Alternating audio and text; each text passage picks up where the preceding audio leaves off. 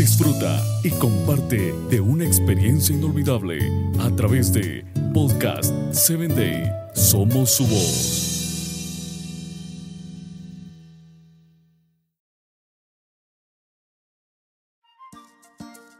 Hola, soy tu amiga Sarita. Te saludo desde el estado de Chiapas.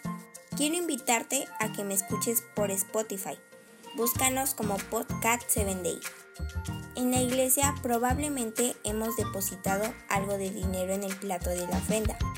Si hubiéramos sido unos niños en la época de Abraham, de José o de Jesús, nuestras ofrendas se hubieran llamado sacrificios y hubieran sido algo muy distinto, porque casi siempre se consistían en la sangre de un animal que se mataba. Finalmente se quemaba todo el animal en el altar. Dios dice que nosotros somos un sacrificio vivo, pero esa también es la verdad. Como Dios nos amó primero, cuando dice que somos un sacrificio vivo, lo que está diciendo es, quiero toda tu vida. Los amigos, la televisión y la música nos pueden estar tentando para que bajemos del altar, para ver lo que el mundo piensa que es divertido. Dios quiere que dejemos de pensar que las cosas que ofrece el mundo son mejores que su plan. Su misericordia cambia nuestra manera de pensar, por el amor de Él por nosotros.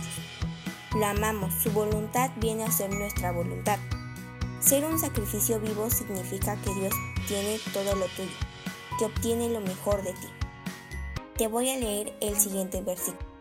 Por lo tanto, hermanos, os ruego por las misericordias de Dios que presentéis vuestros cuerpos como sacrificio vivo, tanto agradable a Dios, que es vuestro verdadero culto. Con amor, tu amiga Sarita.